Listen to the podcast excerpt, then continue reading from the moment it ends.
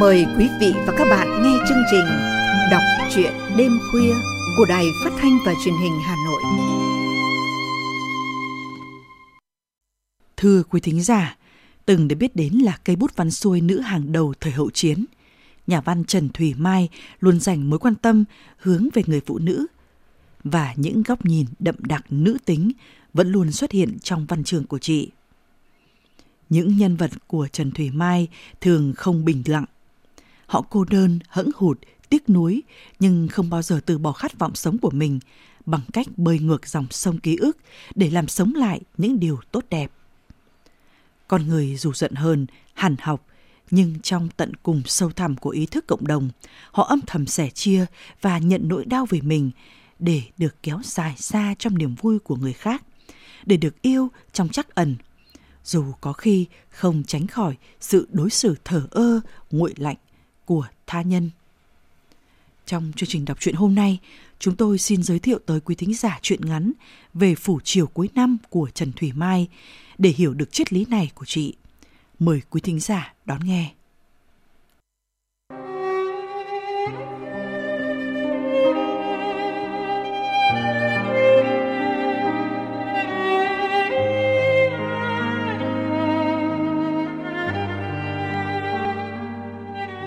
Anh gọi điện vào chiều 29 Tết, lúc tôi đang đơm xôi chuẩn bị đặt lên bàn cúng tất niên.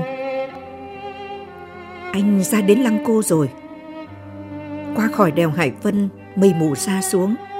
Anh cứ liều mạng cho xe chạy ảo xuyên mưa. Trời ơi, giờ này làm sao em đi được hả anh? Vậy anh thì sao? 29 Tết, anh đi 150 cây số. Vì ai vậy? Gió lạnh, tôi run cầm cập khi đứng chờ anh bên bờ sông. Thôi chết, tôi lại sổ mũi. Nhớ lại lần đầu gặp nhau, tôi cũng sổ mũi thế này. Trời Huế mùa đông, mưa rầm sướt mướt. Việc ở công ty lại bắt tôi phải đi nhiều. Nhiều khi đi xa thành phố phải ở lại qua đêm. Mỗi lần như thế, lại phải nhờ bà ngoại lên ngủ với con gái. Tiếp thị đồ trang trí nội thất. Mỗi ngày gặp gỡ bia bọt với toàn các thủ trưởng, các ông chủ lớn mà tôi không hề chàng chấu với ai trong các đấng mày râu cộm cán đó. Tôi lại mê anh, một nhà văn chẳng hề dính líu gì đến ngành trang trí nội thất. Đã thành thói quen, 12 năm nay tôi nằm với con gái. Hồi cháu còn nhỏ thì chồng tôi ngủ trên chiếc giường đơn gần đó. Cả hai chiếc giường kê song song trong không gian chật chội của căn phòng 18 mét. Nhưng gần 10 năm nay, sau khi xây nhà mới, hai mẹ con ngủ trên tầng 2, chồng tôi nằm tầng 1. Anh hay đi về khuya. Lâu lâu đang ngủ say, tôi giật mình vì có bàn tay ai kéo nhẹ bàn chân mình. Liên, Liên. Nằm ngái ngủ vài phút, rồi tôi tỉnh hẳn, hiểu ra là chồng gọi mình đi làm nhiệm vụ. Mắt nhắm mắt mở, tôi xuống lầu, ngồi trên chiếc giường ngay dưới chân cầu thang. Trong bóng tối lờ mờ, tôi cởi áo ngủ, mắc lên chiếc giá hình con bướm trên vách. Tôi nằm xuống, ngửi thấy mùi rượu mạnh. Bất giác, tôi quay đầu sang hướng khác. Như anh vẫn thường nói, tôi là tấm điệm mút, êm ái và đảm bảo nhất. Anh khỏe, rắn chắc và dai sức. Giá mà không có mùi rượu hăng nồng này thì hay biết bao. Tôi nghĩ thế, rồi bỗng thấy buồn cười. Sao lúc này mình lại có thể so đo tỉnh táo vậy được? Khi anh rên hộc lên một tiếng, thì mùi rượu cũng ộc ra, một cơn gay gắt nhất.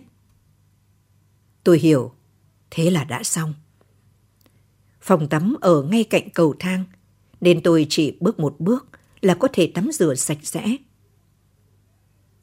Quấn mình trong chiếc khăn bông, với tay lấy chiếc áo ngủ trên móc, tôi lên lầu, vừa đi vừa mặc lại áo ngủ. Mặc xong áo, thì vừa lên đến tầng 2, lại chui vào ngủ bên con. Nhưng thường sau đó, tôi không ngủ lại được nữa. Đầu giường có đèn đọc sách, tôi đọc gần thâu đêm, tôi đọc anh. Trên phần bìa gấp những cuốn sách của anh có in địa chỉ email của tác giả. Những bức email có sức hút. Bây giờ những đêm mất ngủ, tôi không đọc truyện của anh nữa, vì đã đọc hầu hết rồi. Tôi lóc cóc gõ mail, tưởng tượng ra anh ở phía bên kia. Một ngày tháng 9, đang trên đường ra Văn Xá, dự liên hoan nhà máy xi măng. Tôi nhận điện của anh.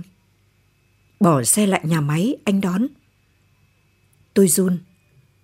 Tôi chưa bao giờ gặp anh ngoài đời, chỉ mới thấy tấm hình in sau bìa sách. Khuôn mặt gầy, mái tóc rợn sóng bồng bềnh, đôi mắt khinh bạc. Trong những bức mail gửi cho nhau, chúng tôi đã đi từ lời chào làm quen đến những lời chia sẻ, rồi tán tỉnh, rồi những cái hôn nồng nàn, rồi nỗi thương nhớ da diết như là xé da thịt. Bởi cảm giác về tình yêu giữa hai người trưởng thành chắc chắn phải dẫn đến chỗ làm bùng lên ngọn lửa khao khát được ôm ấp vuốt ve. Và chắc chắn là tôi rất muốn có dịp gặp anh, nhưng sao lại đúng vào lúc này? Bàn tiệc lớn hôm nay là cơ hội làm ăn của tôi. Cả chủ tịch hội đồng quản trị và giám đốc nhà máy đều có mặt. Hôm qua, cả hai vị đều đã điện thoại nhắc tôi. Hôm nay nhớ đến nhé. Nhưng mà, chủ tịch hay giám đốc gì thì cũng mặc. Tôi cụm ly một cái, chúc mừng mấy lời, xong là bươn bả đi. Khí lạnh cùng với cảm giác căng thẳng làm tôi sổ mũi. Tôi sắp gặp anh, không phải là ảo nữa, mà một con người bằng xương bằng thịt. Một thoáng, tôi bỗng thấy mình điên rồ. Chắc tôi nên quay vào lấy xe và về nhà. Hơn nữa, mũi tôi sụt xịt thế này. Em phải không? Chiếc xe đỗ xịch trước mặt. Câu hỏi nghe vừa thân quen vừa lạ lẫm, giọng nói ôn tồn và ấm. Khuôn mặt này, mái tóc lãng tử này, tôi đã thấy nhiều lần trên những bìa sách.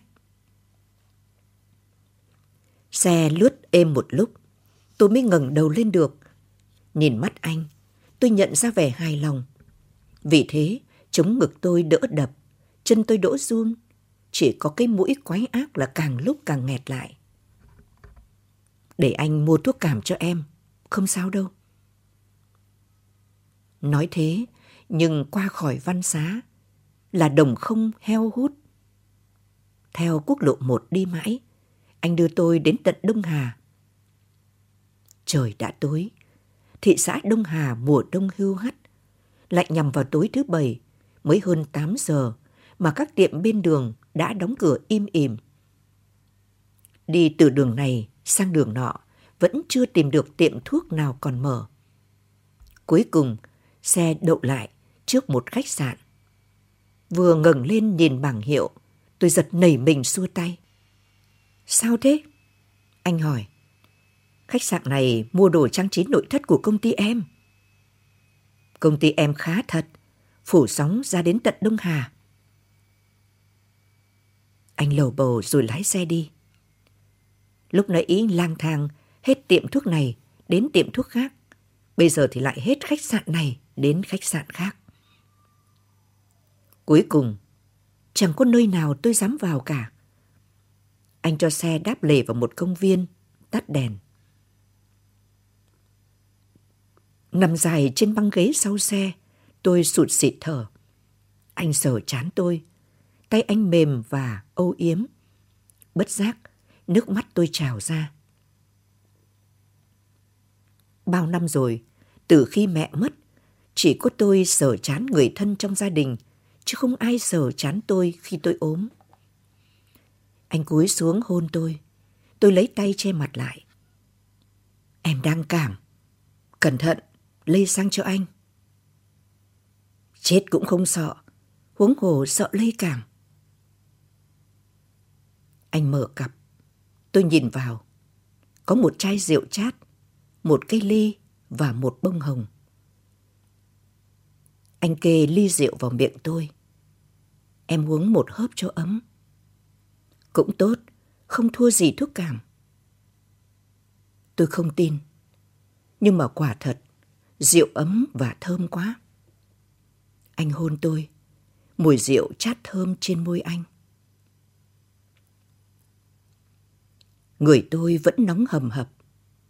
Em xin lỗi, chắc là em không thể làm được gì đâu anh ạ. Anh không nói gì. Bao nhiêu điều để nói, đã nói trong mạng hết rồi. Tôi biết, anh và tôi đến đây chỉ để làm dịu sự khao khát sinh ra từ đó thôi. Tay anh mở cúc áo trên ngực tôi, cởi dây ngực. Trong ánh sáng mờ mờ từ trụ đèn gần đó, anh nhìn ngực tôi cười khẽ. Vú em nhỏ nhắn và dễ thương như hai con thỏ non. Tôi hơi mắc cỡ. Tôi thường tự cho là ngực mình nhỏ, không sexy. Bù lại, eo tôi nhỏ và hông rộng, hai vế căng tròn, gò vệ nữ đầy đặn. Nhưng một hơi hắt xì dài đã khiến tôi phải cua vội chiếc khăn giấy bịt vào mũi. Rồi sau đó, cơn nghẹn thở đã khiến anh phải dừng lại. Anh xin lỗi. Tôi cảm thấy mình quê một cục. Anh ngồi dưới sàn, đầu tựa vào cửa xe. Tôi mệt quá, thiếp đi một lúc. Khi tỉnh dậy nửa đêm, thấy anh vẫn đang nhìn tôi. Cảm giác lúc đó thật lẫn lộn. Tôi vừa cảm thấy xao xuyến lo âu, vì chỗ tôi đang nằm không phải là tấm nệm quen thuộc hàng ngày. Vừa cảm thấy lâng lâng, vì bên cạnh đó có một người đang chờ tôi tỉnh giấc. Tôi áy náy. Chỉ tại mấy cơn gió quái ác chiều nay, khi em đi xe máy ra Văn Xá, mà em đâu có ngờ anh nhè lúc này mà ra. Anh vỗ nhẹ lên vai tôi thì thầm. Đừng băn khoăn nữa, ngủ đi em. Cơn sốt vẫn còn hành hạ tôi, nhưng tôi biết lúc ấy mình đang trải qua giờ phút tuyệt diệu nhất. Tôi nắm lấy tay anh. Em hạnh phúc quá. Anh khẽ hôn lên đôi môi tôi nóng hổi. Anh cũng vậy. Đơn giản thôi mà em. Thích là hạnh phúc. Chỉ đơn giản thế thôi sao? Hình như hạnh phúc phải là gì hơn nữa. Nhưng mà thôi, cơ thể mệt mỏi của tôi đang chìm dần vào cơn mê. Tôi không nghĩ thêm được gì nữa.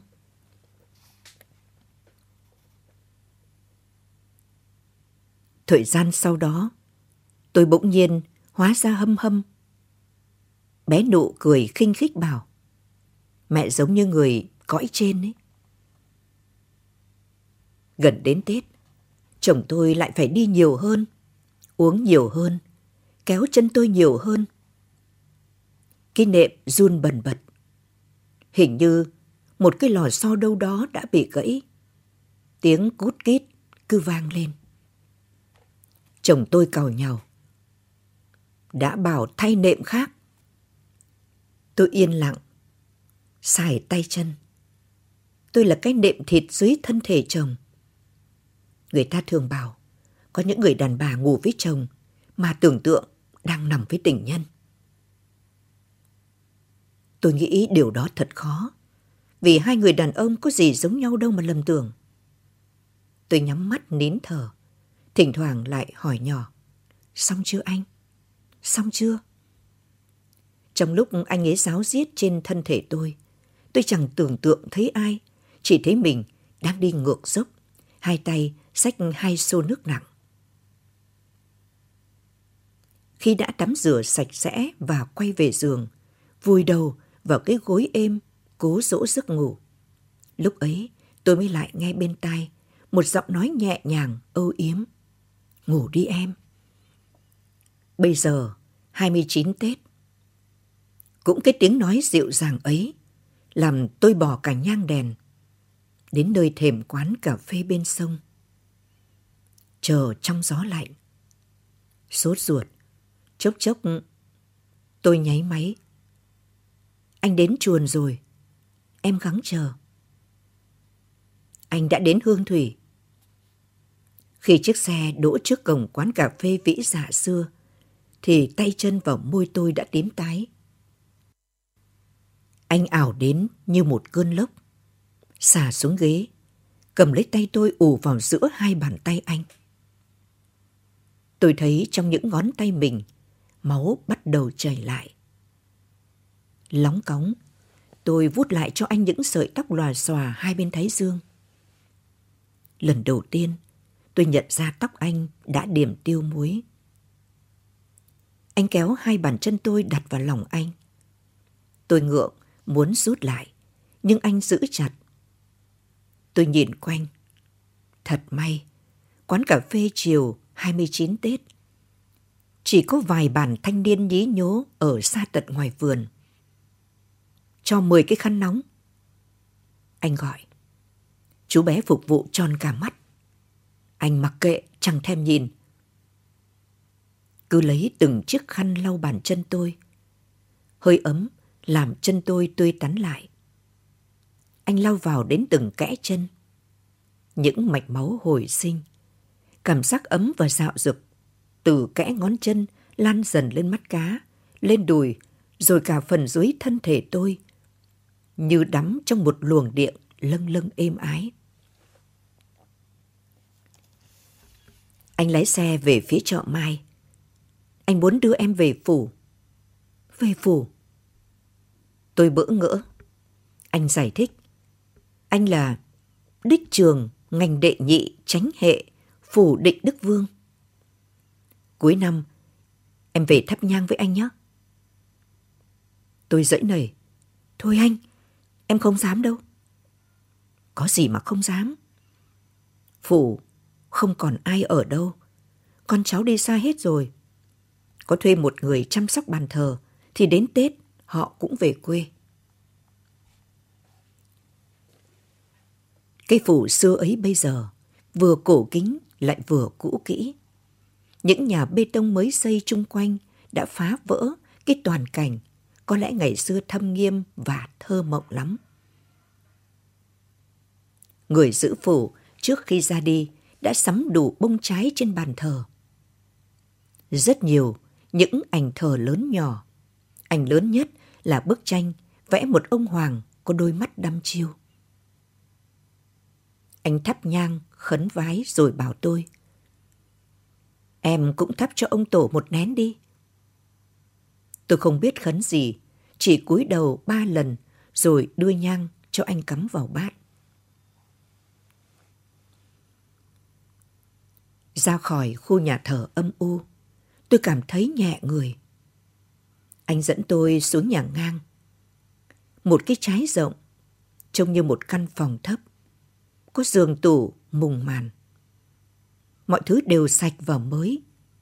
Chứng tỏ là dành riêng để đón chủ nhân. Anh ấn tôi ngồi xuống giường. Cử chỉ anh thành thạo và quen thuộc. Bất giác, tôi buột miệng. Em là người đàn bà thứ mấy được anh đưa về đây?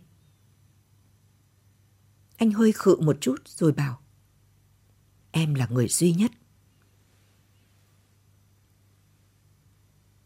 Anh nằm xuống bên tôi. Anh làm ấm môi tôi, làm ấm ngực tôi, làm ấm thân thể tôi. Giờ phút này, tôi không nhớ gì nữa. Tôi không nhớ nồi sôi ở nhà chưa đơm lên đĩa. Không nhớ ánh mắt đe dọa của ông hoàng tử áo đỏ trong bức tranh thờ. Tôi nhắm mắt, ôm chặt anh. Lần đầu tiên ở trên giường, tôi có ý nghĩ mình là cái nệm thịt. Tôi với anh là hai thịt da đang trực gắn vào nhau để phát ra những tia lửa sống. Chợt tôi mở choàng mắt. Anh vẫn ôm tôi.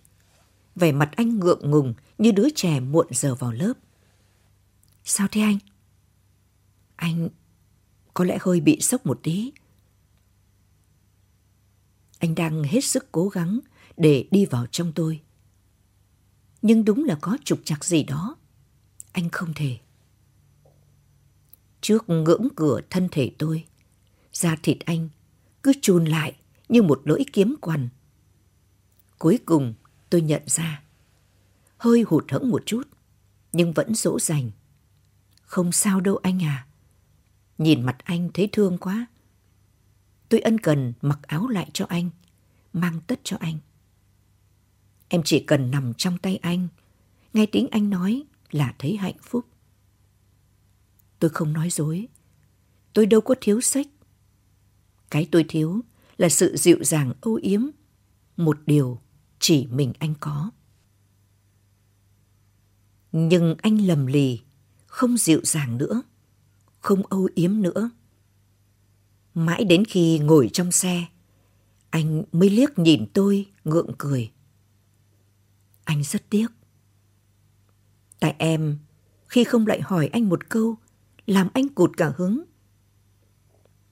Tôi quay ngoắt. Anh ơi, tha lỗi cho em. Lần sau em sẽ không vô duyên như thế nữa. Anh gõ gõ vào đầu tôi, hôn tôi một cái chiếu lệ, rồi từ từ lái xe đi. Vừa ló mặt vào nhà, tôi thấy bé Nụ nhăn nhó. Mẹ, còn phải canh con mèo nãy giờ. Mẹ nấu xôi, luộc thịt, rồi bỏ đi đâu? Mấy con mèo đánh nhau loạn cả lên, làm rơi cả lồng bàn đây này. Tôi lật đật đi rửa tay, rửa mặt, sửa soạn lại chỗ cúng, rồi nhờ con bưng đặt lên gác thờ. Con ơi, thắp nhang dùm mẹ luôn đi. Tôi run run, nghĩ mình không nên phơi mình dưới án thờ lúc này. Tối hôm ấy, chồng tôi về rất khuya. Không muốn bị anh ấy kéo chân vào lúc này, nên tôi đã chặn cánh cửa trên cầu thang. Hộp thư điện tử mở ra, tôi ngạc nhiên. Mail của anh gửi lúc 6 giờ chiều, nửa giờ sau khi rời phủ. Chắc anh đã gửi từ chiếc iPhone cầm tay. Những hẹn hò từ nay khép lại. Còn một hôm nữa, anh đã bước vào tuổi 60. Khi 20 tuổi, anh đã bắt đầu với tình yêu đầu tiên ở Huế. Và nay lại quay về ở mối tình cuối cùng ở Huế. Vĩnh biệt em.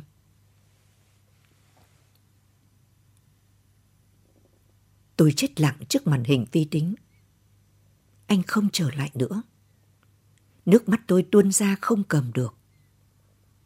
Tôi yêu tiếng nói ôn tồn của anh.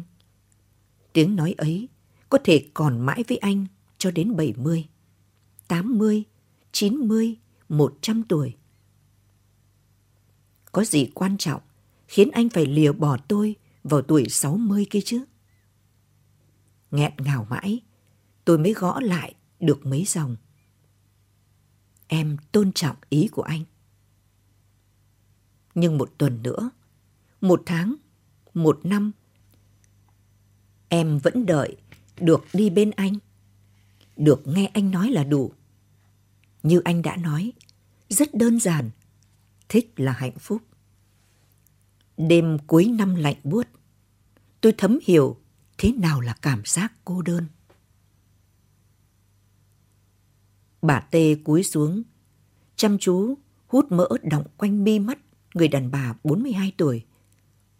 Bà cố giữ cho bàn tay đang cầm chiếc ống nhựa trắng khỏi run. Mặt cố giữ cho khỏi lộ vẻ động tâm vì câu chuyện mà khách hàng của mình vừa kể.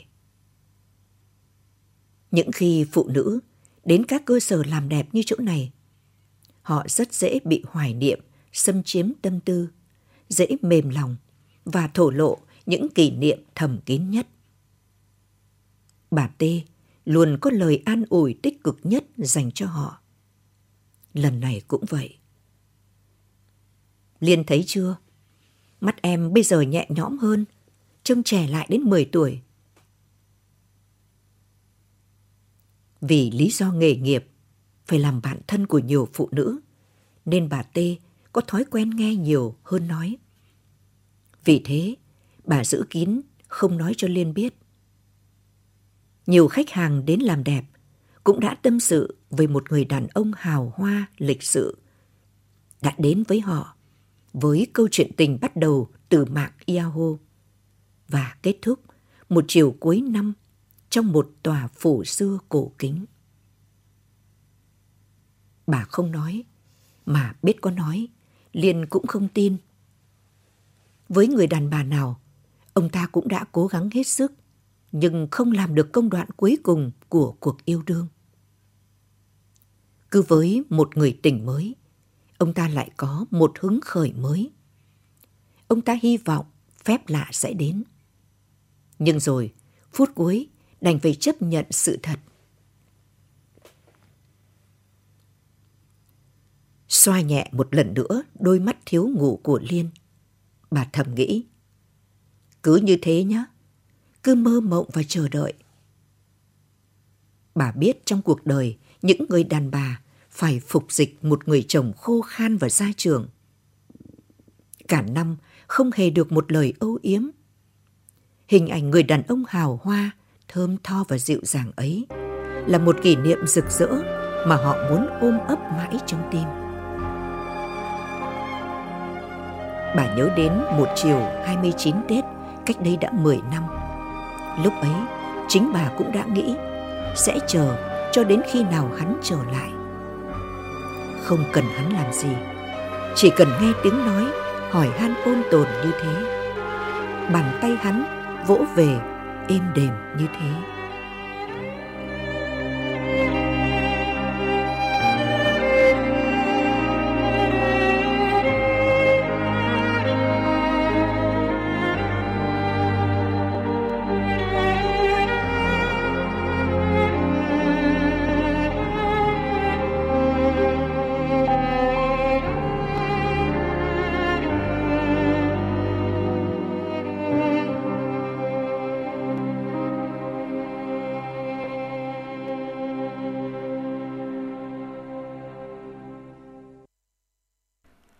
Quý thính giả vừa lắng nghe truyện ngắn Về Phủ chiều cuối năm của Trần Thùy Mai. Chương trình đọc truyện của Đài Hà Nội xin tạm dừng tại đây. Hẹn gặp lại quý thính giả trong chương trình đọc truyện đêm mai.